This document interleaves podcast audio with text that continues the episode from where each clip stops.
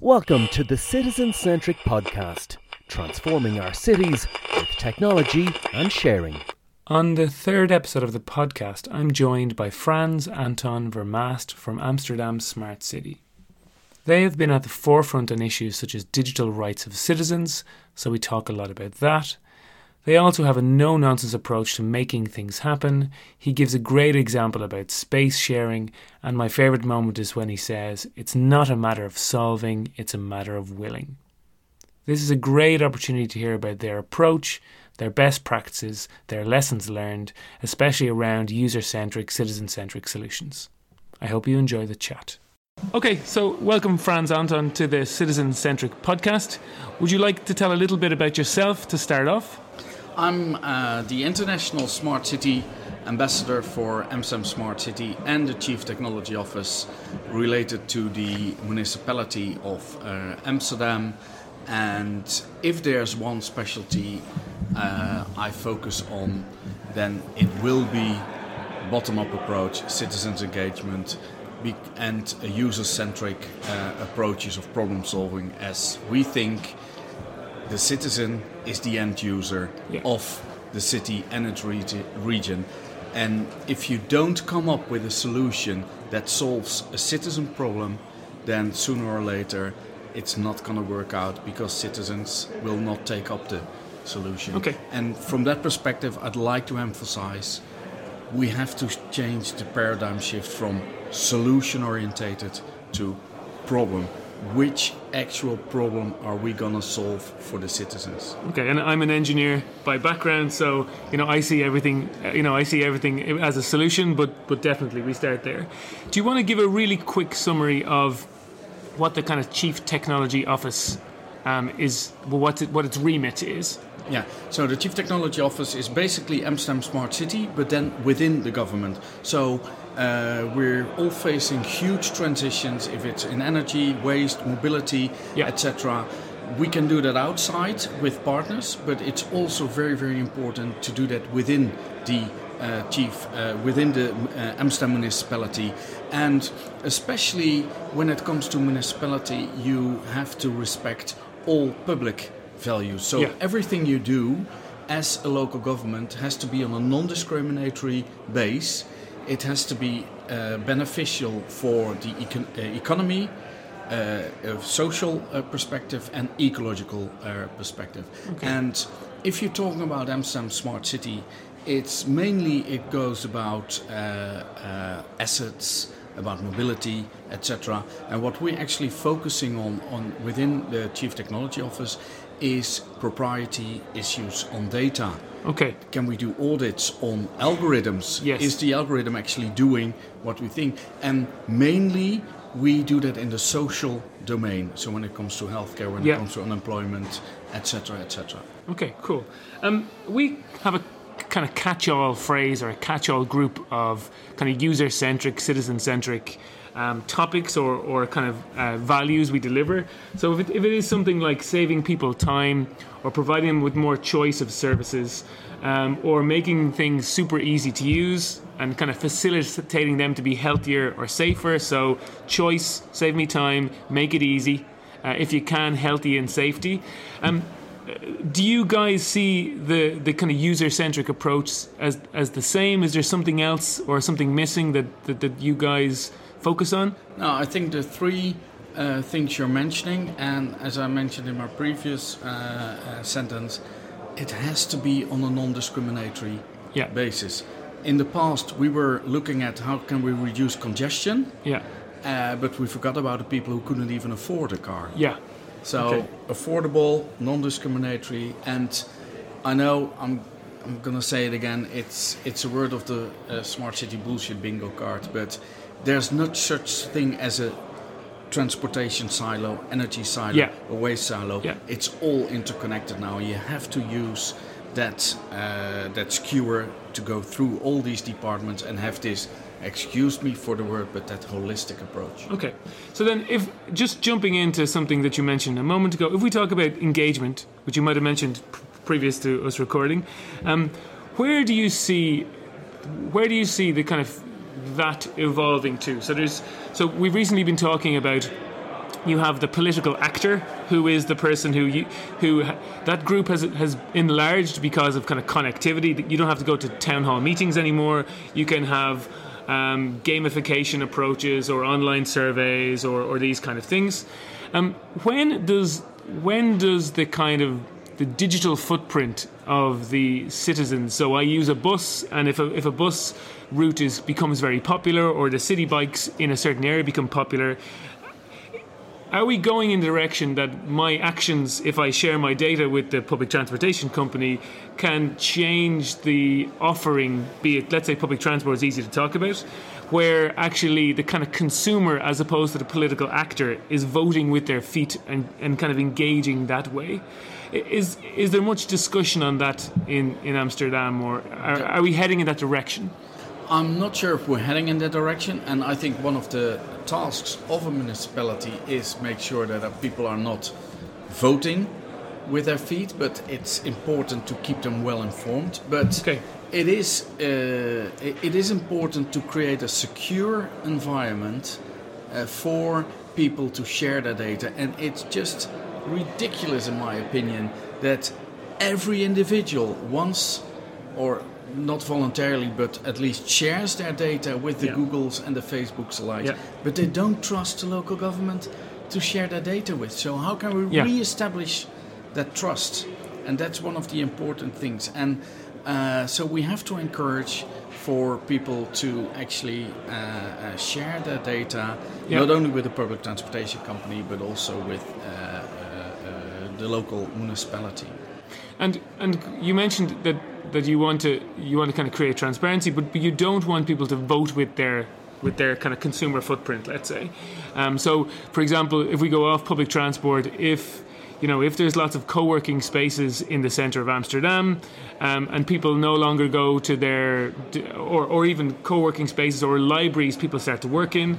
Um, those, if those trends are happening and, and working in your neighbourhood is good because maybe you leave the car at home, uh, maybe you don't have the stress of a commute, these kind of things. Eh, does the city or does the city services kind of see these trends that are? That it isn't the political actor saying, "Can I have more?" You know. Uh, working desks in my local library. Mm. How, how does the government, or how does the, let's even call it government or public or private, how does the local services kind of keep track of, of the changes or the, the kind of needs of, of, of, the, of the people in the neighborhood or, or city? Okay, so one of the uh, the measurements that was taken by the CEO a few years ago is to reduce government, uh, buildings owned by the city of Amsterdam from 200 to 120. Okay, which means reduce the desktop ratio from 1.3 yeah. to 0.7. Yeah. Um, in uh, addition to that, all civil servants within the city of Amsterdam have now an access pass that they can access all local government buildings. Okay. So if you're living living in the east, yeah. but your office is in the west, yeah. but there's another office of the municipality, yeah. maybe you can work one or two days. Okay, great. In there, and to take it even one step further, what we did with the uh, within the Amsterdam Smart City is that all the strategic partners, which are 19 different partners, yeah. They have all access to all government buildings, but we have now access to their building. So, if, for example, yeah. from the electricity grid operator Liander, yeah. there's an office next door, why shouldn't I go exactly. and work there? Exactly. So, and but also with universities, etc. Yeah. So that's how we try to encourage. There's uh, probably uh, a lot of capitals have these. Uh, uh, the, the the phase that actually citizens can't afford to live in in the city center or yeah. they have to commute. So we have yeah. a, a, pretty big city which is called Almere, and every day there's a lot of people just commuting yeah. all the time. So what we did, we were together with the city of Almere and Amsterdam, we built a smart work center in between Almere okay. and Amsterdam. So people do not have to commute yeah. all the time. Yeah. Because still, for uh, quite a few people, it's still difficult to work at home because the vacuum cleaner is ringing or uh, something yeah. else is uh, is gets their attention. Okay. So we made it available, uh, for, and then a local government can be a launching customer. So, as a local government, we bought 70,000 hours of uh, in that smart workspace Okay. to provide Yeah. to civil servants. So that's another important role I think when you ta- when you want to encourage people and your citizens, you could take the role of lau- launching customer. Yeah, and actually, that's really interesting. So, the smart district in Helsinki, Kalasatama, um, so the, the government entity that is kind of managing that Forum Virium, actually, they didn't have an office, or they were moving office. Um, they wanted to have a presence on the site, and they kind of discovered that you know what, we need some seats or some office space on the site, but we it might be the, occupancy of it might be kind of sporadic. So they've then created this Kalasataman Urban Lab, which is basically a space where is kind of open uh, for people to kind of come and go and to, to almost use as as you wish. Um, be it seminar space, be it kind of coffee zone working, be it kind of quiet working. Um, but obviously, there's all kinds of problems with information security and, and these things. If you let other enter other companies or enterprises into your offices, let's say, H- have you guys faced any of those kind of stumbling blocks, or has it been, hey, we'll solve those? It's not a matter of solving; it's a matter of willing. Yes. And Okay. um, just my a little experience I had in Australia when we was talking to the state government of uh, New South Wales and the city of Sydney.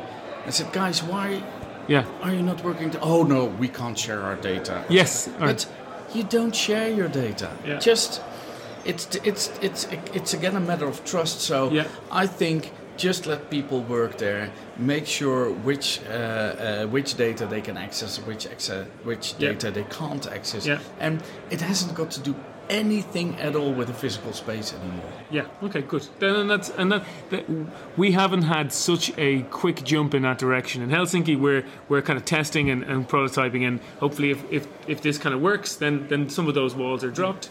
Um, okay, that's a really that's kind of And really to add just Yeah. one little thing there, as I don't believe in physical office spaces anymore. Yeah. We have with the CTO, we with Amsterdam Smart City, we have an app, Yeah. and then uh, basically uh, in the morning when I want to see my uh, colleagues, I'll just text guys, where's where are you working? Yeah. Oh, are you working there? Then I'll come to that uh, space. Okay, nice. Which And- makes and- it easy. And is that an app for you guys, or are you using a proprietary app No, from a company? WhatsApp. Okay, using WhatsApp. WhatsApp group. It's, Okay. it's it's as simple as that. Okay, perfect. Um, And we try to avoid email the- Yeah. these days. So we either if you want to talk to me, you send me a WhatsApp and I'll call you back. okay. We don't send files anymore. Yeah. It's all going to be via Slack or Yeah. Trello or Okay. those kind of means or OneDrive or uh, whichever. Um, let's talk about space for a moment. This is so it- just you guys sound like you're being quite modern with with, the, with your approach there. Is there any directions or any buildings in Amsterdam where you're trying to use a building over the course of a whole day? So almost trying to find these complementary usage patterns. One example I've heard of is in you have kind of a co-working space next to a gym. And in between, there's this kind of, let's say, the uh, one third of the footprint is the co-working space, one third of the footprint is the gym, and there's a third in between that they kind of share. And maybe the gym area uses it before 9 a.m. and after 6 p.m. because they, spill into that space in their peak hours, and the co-working space spills into it in, in its peak hours, and, and they manage it that way. So the challenge is what kind of spaces are complementary or what kind of spaces allow our buildings to be used kind of Monday to Sunday, seven days a week, kind of 16 hours a day. That's this kind of top line challenge. Have you tested or have any good stories on, on that kind of approach? Yeah, it's and it's it's it's a very easy example. Yeah. It's basically uh, uh, primary schools. Yes. Okay. So we use the uh, uh, the rooms in a Yeah. primary school after say four o'clock, five o'clock, Yeah. to uh, give courses to Yeah. actually parents to encourage parents to uh, uh, to come in. And uh, I think offices should be open now 24 7, Yeah. especially when you're not only working with people nationally, but also internationally. Yeah. So people fly in from uh, 12 hour time difference. Yeah. So they'd like to work in their same time zone as they are uh, uh, as, as at home. Yeah. And now even, and I know it always gives wrong connotations uh, when you say you can rent a hotel room per hour. Yeah. Yes. But uh, Yeah. but this is actually some people actually want to rent their room eight hours Yeah. to sleep, but Yeah. in their time zone. Yeah. So you don't rent a hotel room per day anymore, but within several hours, and that's how you can also use. But also, what we, uh, for for example, Pakhuis de Zwijger, which is one of the citizens' engagement uh, organizations in Amsterdam, during daytime, it's a commercial venue, conference venue, where you can rent uh, rooms and uh, or the whole venue. Yeah. At night, from six o'clock onwards, they program all kind of free uh, uh, seminars, free conferences, free Okay. on topics that even you and me we can come up with a topic, and they are going to help to organize the dialogue. And so that building is used from say nine in the morning Yeah. till eleven uh, at night. Okay, and that sounds really good. I, I think we really need more of these cases. There's actually a, a, a building being built in Helsinki which will be a kind of office hotel and a total new slant.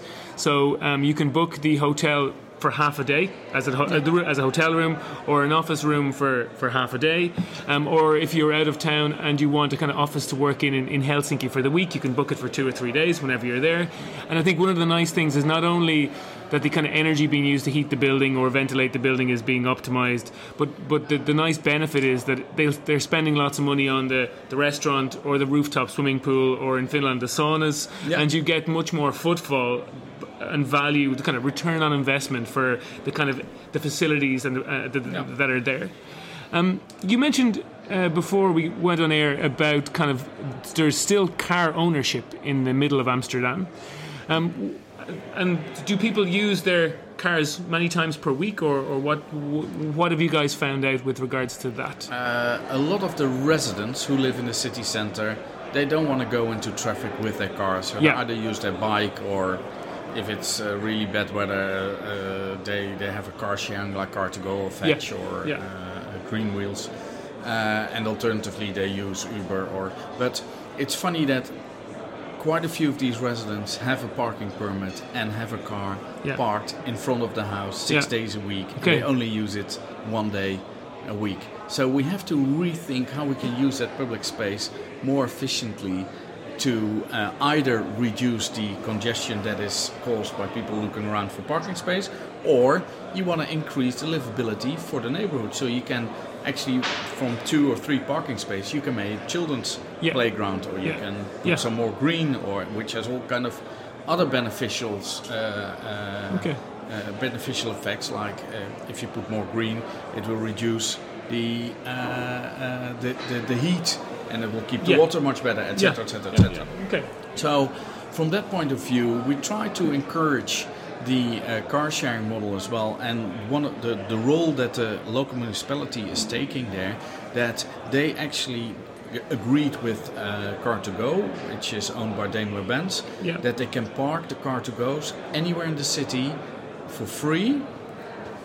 Uh, and, uh, of course, where it's permitted to Yeah. park a car. Yeah. So that's where a local government can stimulate actually to for people to uh, to use a car sharing uh, uh, model. But it's still not as much as, for example, in PRC in China Yeah. or the US. Uh, car is still for a lot of people a status symbol. Yeah. And for me, someone with no kids, Yeah. I don't need a car. Yeah. But if you have kids, you want to have the pram in the back, and you want Yeah, to have. yeah, So I totally agree on that one. But even then, if usually um, uh, most of the people know actually when they're gonna travel. Oh, we're Yeah. going on Sunday. We're going to Brenny or Yeah. whatever. So if you can plan that, and the car will be delivered in in front of your house, you load stuff in, and then you go. Yeah. Which Yeah. I think makes it uh, makes it easier.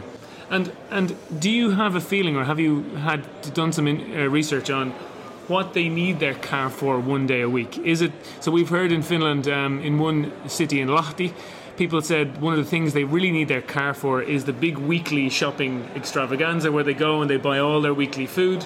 Um, and they tested having kind of cargo bikes for rent in, in the local shopping centre that were that were there. Um, what have you guys found with regards to why that one day a week they need their car? Uh, we were early talking about uh, mobility as a service. Yeah. And we did this. We did this experiment with volunteers in the central business district. Yeah. We asked 100 people to give up their lease car for one month. Yeah, we gave them in return a thousand euros travel Okay. budget Yeah. to see and to learn where when are people are using their car when are people missing their car Yeah. and as you mentioned they miss their car at night when there's less frequent uh, public transportation available Yeah. Yeah. and during the weekend and why did you have a lease car again Yeah. it's to work Yeah. Yeah. Yeah. so and so Yeah. these kind of we we didn't do in-depth research. We're Yeah. uh, we're trying to uh, to to collect all the data now. Uh, what people, what different modes of transport, and which chain of transportation of uh, and mobility they they are using. Hmm. But funnily, as you mentioned, the big shopping. Uh, extravaganza during Yeah. the weekend, or going to Granny with the lease car, or yeah, yeah, yeah. Okay. And then maybe one of the last questions I'll ask then is with regards to data and transparency, um, I think one of the kind of elephants in the room for a kind of user centric approach of smart city is that maybe maybe data sharing and understanding patterns of use can make the system more efficient but there is this kind of data privacy issue there or even uh, we have an episode coming soon on surveillance uh, capitalism which talks about actually expands it to people's freedom because then it th- th- your behavior can be influenced if there's too much data on you. Um, there is this kind of smart city dream where I give my diary to the you know, to the service providers of the city. Um, and they know where I'm going tomorrow, and they say, okay, here's a nice co working space for you to work after your meeting in the city. Um, th- th- this is the best way to get there via buses or public transport. There might even be that, uh, that a couple of hours before, when I'm planning to take the bus, um, somebody goes, Oh, there's an Uber pool that's actually passing your door. Do you want to hop in a share taxi for an extra kind of three euros? But there is this kind of perspective that it maybe saves me time and gives me lots of choice of services. And in, in a kind of maximized version of this, it can pick a co working space where my friends have already see, decided to go.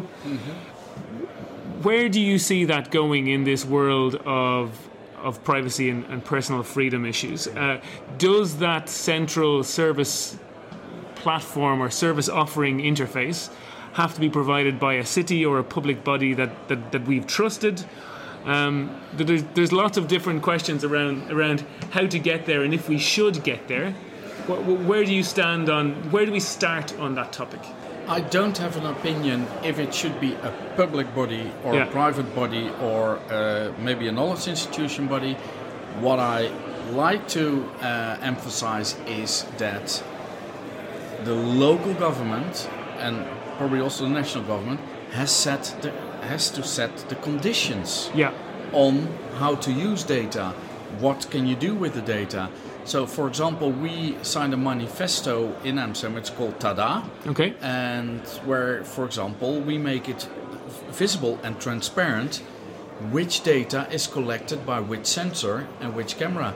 What are we doing with Yeah. your data, Yeah. and what's the outcome of the data? Another thing is, you sh- as and that's probably a role, uh, an important role for local government is you have to give people the right to be digitally forgotten. yeah, And we signed last November in Barcelona. We signed a uh, another agreement with the city of New York and the city of Barcelona on uh, digital rights are human rights. yeah, So you have to think it from that perspective, and that's what I was mentioning earlier on. Yeah. That's your role of government to make to make sure that it's non-discriminatory, that it's beneficial to the economy, but in a very broad perspective, not only a niche, Yeah. that it's socially accepted to uh, to uh, to anyone, and in the end, that it's also ecological uh, uh, Yeah. beneficial.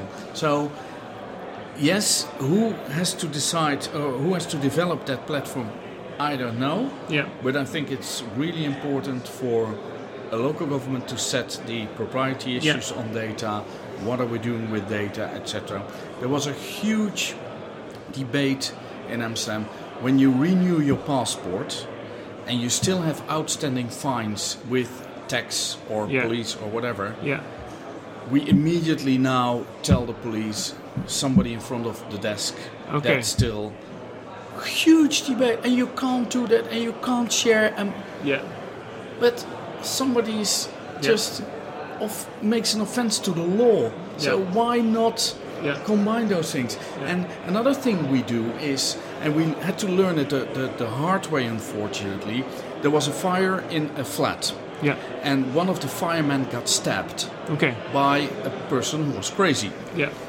When when they were evaluating that uh, that incident, uh, the police said, "Yeah, but you should have known on number seventy-two, this crazy guy is uh, is living there." Yeah. So what we what we've developed now is when there's an accident or where there's an emergency, only temporary. A lot of data is uh, loaded up to a cloud, so that all kind of emergency services can actually uh, access it and make sure not only who uh, which guy is crazy and uh, get you in danger, but also oh there's a disabled lady at number 94. Maybe Yeah. we should rescue her first Okay. before they come, for example, to me who's still uh, very mobile. Okay. And then last question then totally is how do you engage if you set the if you set the kind of bar for transparency, how do you engage with the the the private entities in the city? So something as simple as the large shopping center or mall that kind of photographs your registration plate as you drive into the car park. Uh, how do you engage or do you engage or how do you start from that perspective? Yeah, we we engage fully with the private sector. Yeah. But the private the private sector has to collaborate. It's not that they're gonna sell or Yeah. anything. Yeah. And if they are, for example, uh, providing smart light bulbs, Yeah. which has sensors and Yeah. cameras, etc., Yeah. the ownership of the data will always be with the citizens. Yeah. And it may be a semantic discussion, but data are owned by citizens and not by the city. So, so, can I, so one question then is: Do you encourage them to think that way, or are you essentially going to have to police them to think that way, or It's basically police them to think that way. But it's also a different in mindset for the private sector.